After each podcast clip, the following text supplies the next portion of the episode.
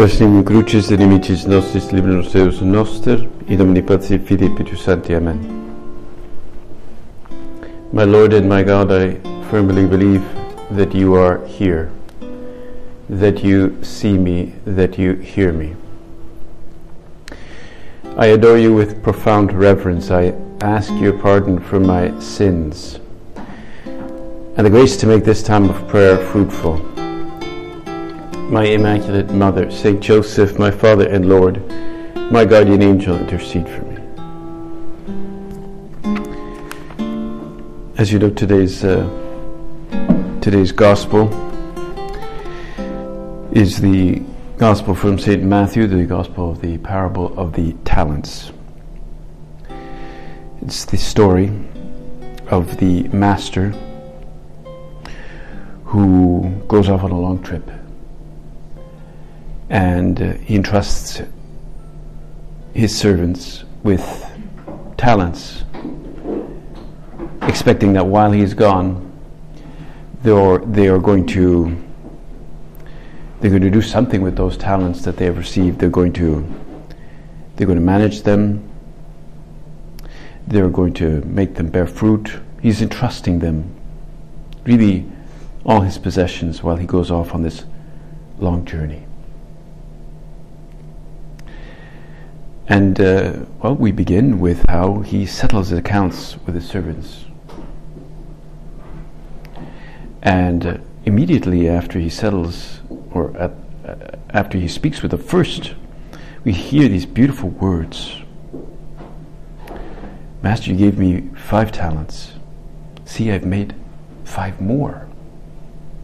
And his master said to him, Well done, my good and faithful servant. Since you were faithful in small matters, I will give you great responsibilities. Come, share your master's joy. These are beautiful words. Well done, my good and faithful servants. You were faithful in little things. You were faithful in small things. Good and faithful servant. Why were you good and faithful? What did you do? Well, we know we told the, the high school girls yesterday in the meditation about the expectations of a mother for her child. How a mother, when she sees her child on her lap, she dreams about that child and she has expectations for that child, what that child could become, maybe who she could marry or what kind of job that uh, child could have, what kind of profession. And she has wild dreams about that child. But those wild dream, dreams of a mother or a father are nothing compared to the wild dreams that God has for you and for me. And when we are faithful, how happy He is. Well done, my good and faithful servant. How there is more joy in heaven over one who is faithful in small things, who is who repents. And of course, God's expectations are based on the talents that He has given us. The mother doesn't know fully the talents of her child, but God knows the talents that He has given us. He knows exactly. This includes your abilities, my abilities, but also the amazing apostolate that you can do. Your example with the St. Raphael girls that come here. The fact that you can help them to pray, that you can help them to settle on important things, on your good works with them, on your sense of peace and fraternity. The very, the very fact that you have an ability to work, that you can teach them to work. Your interaction with them, with young girls, with the older ones, But even among the most successful people who have house and family and job, it is always very sad to see a wasted talent. Since people never really plan to squander a talent, nobody plans to do that. And they fail to use their talents, usually not because they decide specifically, I am going to ignore this talent, I am going to squander this talent. Nobody, nobody says that. But because they never decide to embrace the opportunity to make those talents uh, fruitful. It's sad to see the story of this one servant who only had one talent, but he was afraid. And he went off, he says, he, he, he says it himself, I went off and buried your talent into the ground. Here it is. You have it back. He was, he was paralyzed with fear. Why did he go and bury it in the ground? Even if he had just put it in the bank, even if he just went to the local bank, the CIBC or the Toronto Dominion and said, "Here's, can you just hold on to this for a while? Well, you have to open it. Oh, okay, okay. How do I do that? Well, what's your name? Here's your number. Here's your number. Okay, that's all you have to do. If you dig it in the ground in the backyard, what did he expect? But that it was going to grow like a tree? it's not going to grow. But he was afraid. This parable is so vivid and so easy to apply to ourselves that it quite naturally asks or leads us to ask a very simple question What talents have I buried in the ground? Or what talents have I not developed? And if you're alive, and if you have a modicum of life left, you can still develop them. We all have our abilities. We all have our natural aptitudes. We all have our, our strengths. But is there a quality, a capacity, just a natural virtue, maybe, uh, that I have not quite fine tuned, that an ability where I've stayed a little bit clumsy, I've not trained, not formed, not developed? From language to writing to knowing how to do a certain a certain task here in the administration. We don't want to stand in front of God and, and said and Him saying to us, I was expecting a, a little bit more from you. That's why I put you in that center. That's why I put you in that city. That's why I put you in that family.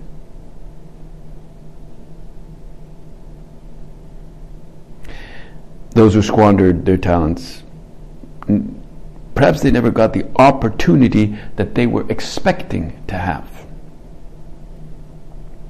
Or they fail to see the real opportunity that is presented before them. They just they're kind of blind to the opportunities. Or they're just unaware that these are opportunities. Maybe in the apostolate, we're waiting for the perfect opportunity for somebody to ask us the perfect question that maybe we're ready for, or we're expected to be, to be perfectly ready to answer the questions. The perfect occasion when a girl will ask us something that we're ready to answer. But that's the whole point, is that they're not always easy to answer. And even when somebody comes up with a difficult question to us or a problem, how do I resolve this problem? And we don't know. We can say, well, you have a problem, I'll help you with this. I don't know the answer now, but we'll come up with something. That's an answer. Remember the first point of the way. This passage has had different translations. but I'm sure you've often felt a kind of electroshock when you read it, a kind of jolt. It's like a jolt to any faith that is slumbering along. That's why I always tell people to read point number one. When I meet people, I say, here, here, take the way, go off now. Now go away, and uh, and when you have a moment, do some prayer and just read point number one. Don't let your life be barren. Other translations, don't let your life be sterile. Be useful, blaze a trail, shine forth with the light of your faith and your love. With your apostolic life, wipe out the trail of filth and slime left by the impure sowers of hatred and light up, or other translation, set aflame all the ways of the earth with the fire of Christ that you that you bear in your heart. Don't let your life be sterile. Don't let it be barren. Don't let it be fruitless. Blaze a trail. Lord, uh, as I do my prayer this morning, I know that what I carry in my heart is not merely a personal desire. It's sometimes on and sometimes it's off. Sometimes enthusiastic, sometimes not. It really is a talent that you have given me, that you have entrusted with me, that I can't go and dig in, a hole into the ground with. Is there anything that I have to dig up?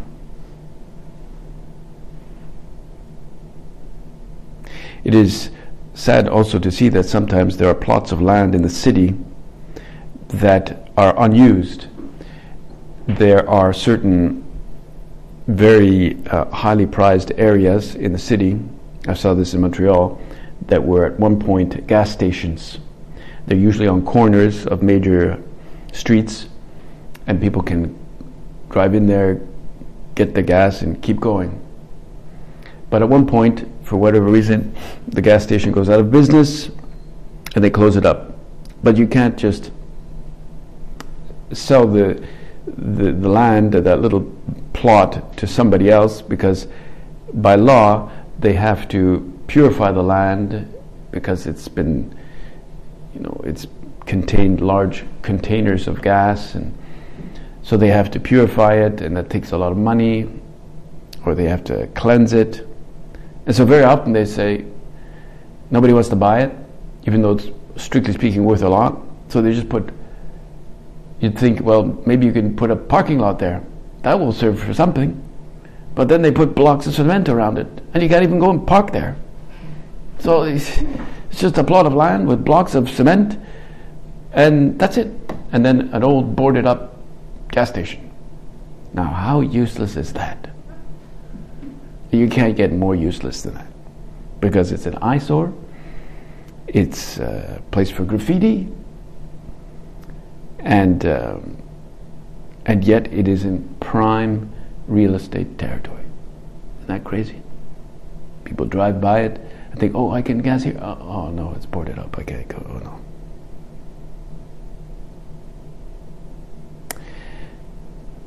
Is it uh, at all possible that the Lord will put will, will see me and my judgment and say, Well, I put a precious seed, and I was hoping that with your freedom, your sense of responsibility that, uh, that you learned from your parents, that you furthered at school, the formation that you got in the work, that this seed would grow into a large tree, that birds could take up their shade?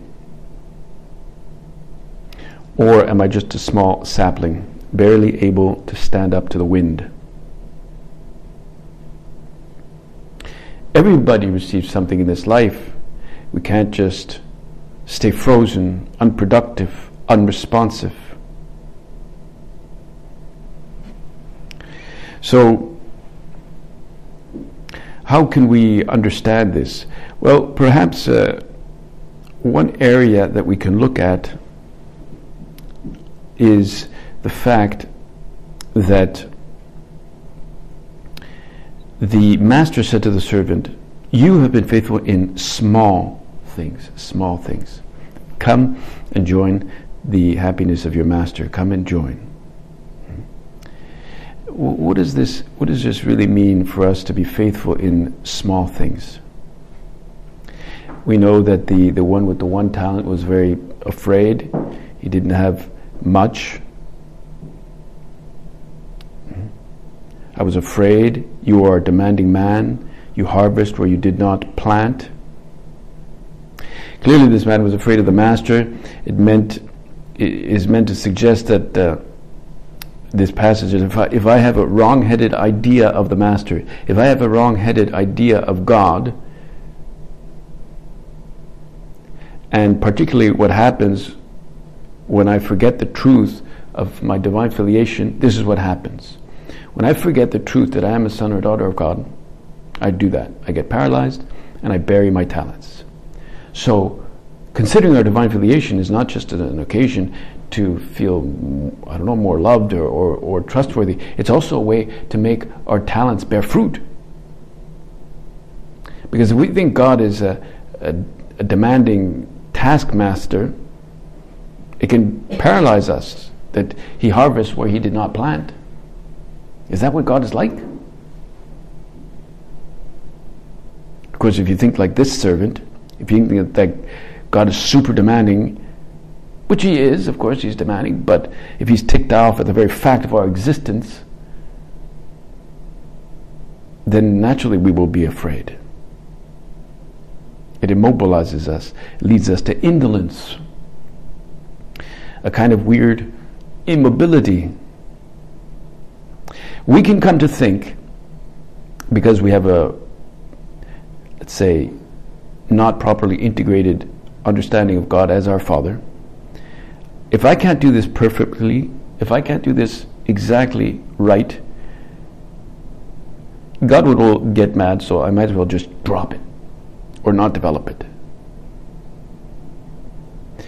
Can lead to one of the things it can lead to is a form of perfectionism.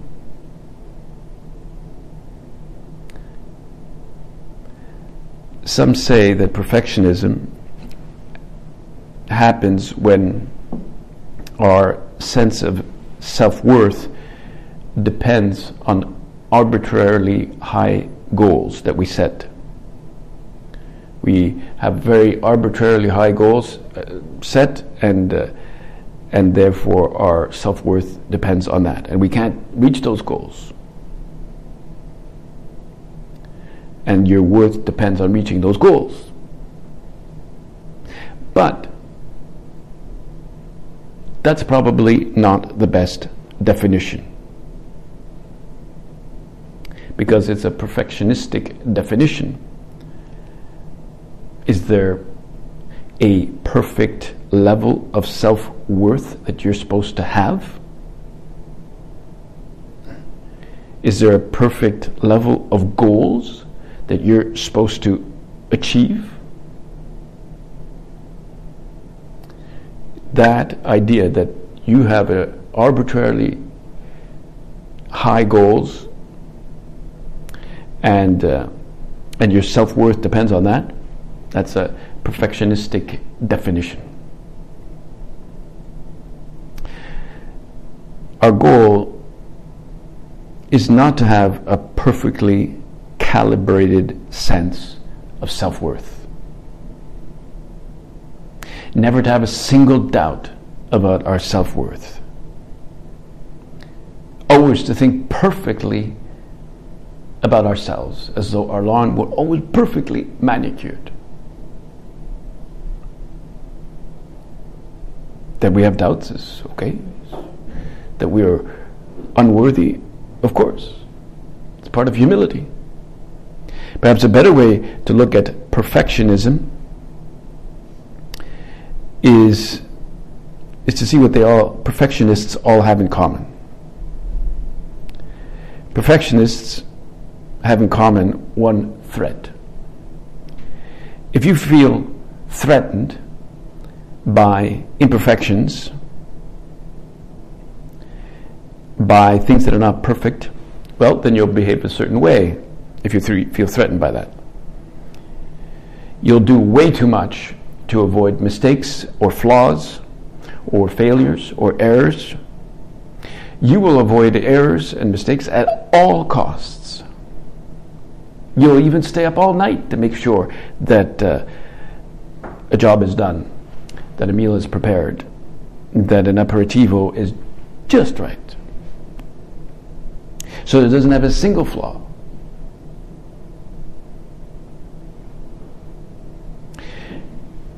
A work that you do here in the administration that has a flaw, that has a mistake, that is not a chapuza, as we say. A chapuza is shoddy work.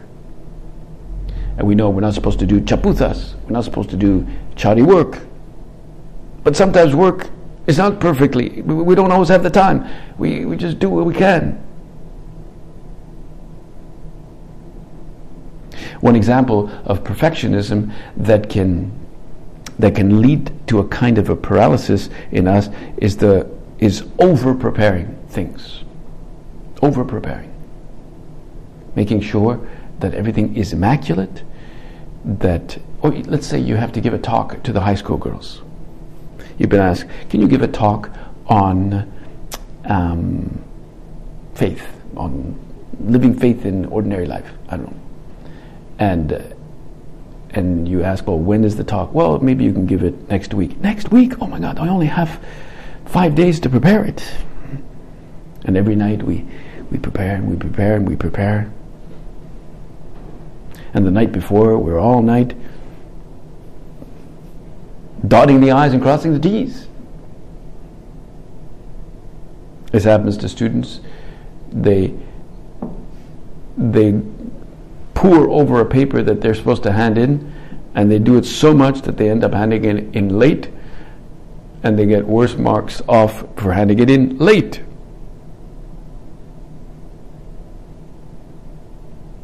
Or when we're detail focused, when we are, we want no gaps, when uh, when we see every little spot and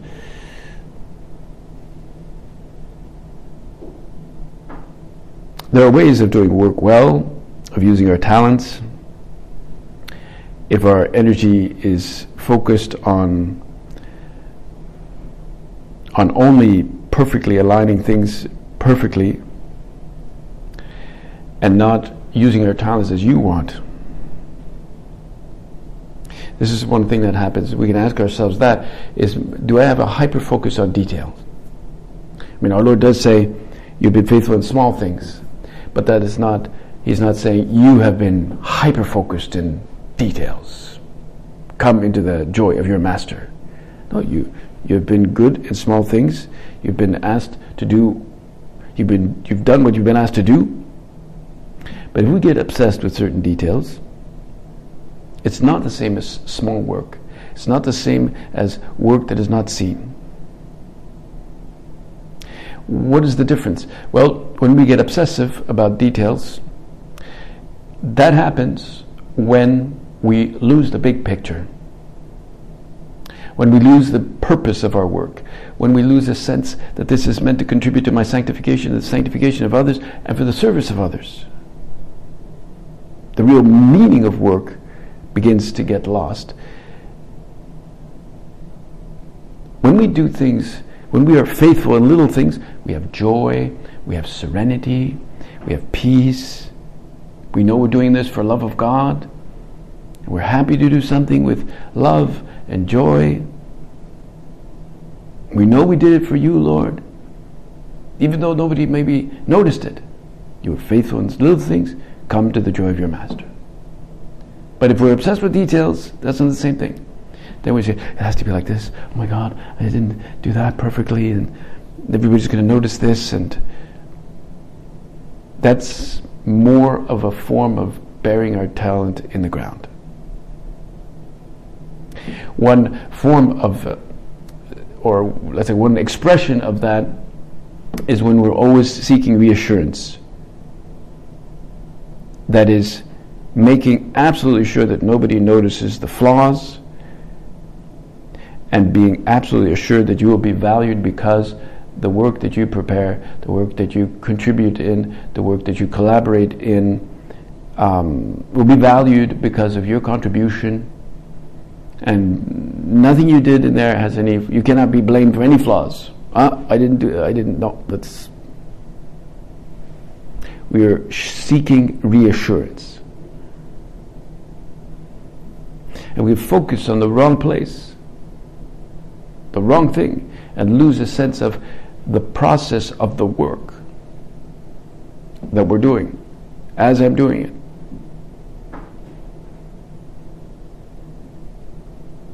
Or or negative goals. Always have negative goals. Make sure you know there, there's never a stain here. Never like always seeing things in terms of negatives. There's no wrinkle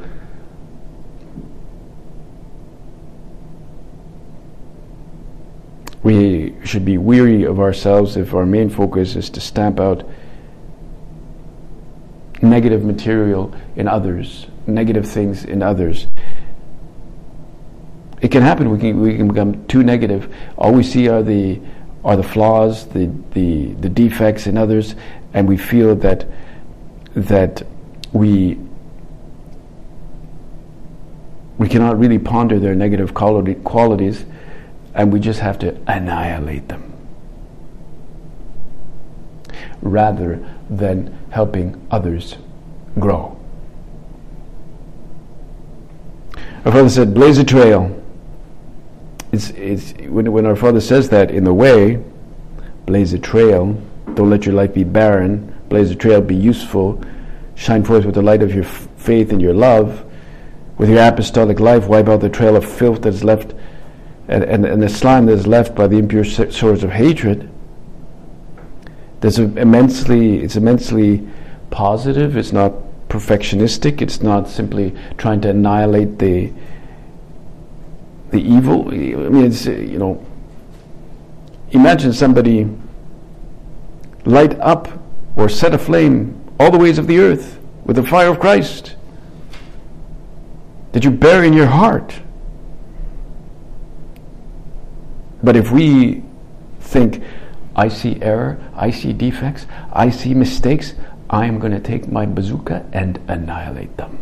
You know, we become like uh, Rambo trying to free the prisoners in the jungles of Cambodia. And he comes in there, and anybody who's even remotely in error you know, there's a the bird that moves, smashes the bird, destroys the bird, when the bird was just walking by. Know, it didn't mean to. It wasn't uh, going against the soldiers that he was coming to liberate. Blaze a trail, our father said, and he helped others to pray, to use their their inability to converse with God. He helped them to really pray. Let us, let us look at this, these talents in a very positive way and see our work here as a process, not just in terms of outcomes. I know yesterday you made cut cupcakes, and I saw the outcome with the different colors on the cupcakes, and you wonder what how do they make these colors? Like, what is, the, you know? But uh, but that's the outcome. That's the outcome. You have to focus on the kindness, the warmth, the gentleness with which you make those. That's the process. And that creates greater bonds with others that you establish with somebody else. That's the most important thing. Those are the talents we want. So that somebody goes away saying, Well, I, yeah, I made some cupcakes, but so and so listened to me, she was kind to me, she was warm with me, she taught me this very well. That's a bond. That's a talent. That's what our Lord will say come into the joy of your master. And we will be happily agreeing to his proposal. I thank you, my God, for the good resolutions, affections, and inspirations you have communicated to me in this meditation. I ask your help to put them into effect. My Immaculate Mother, Saint Joseph, my Father and Lord, my guardian angel, intercede for me.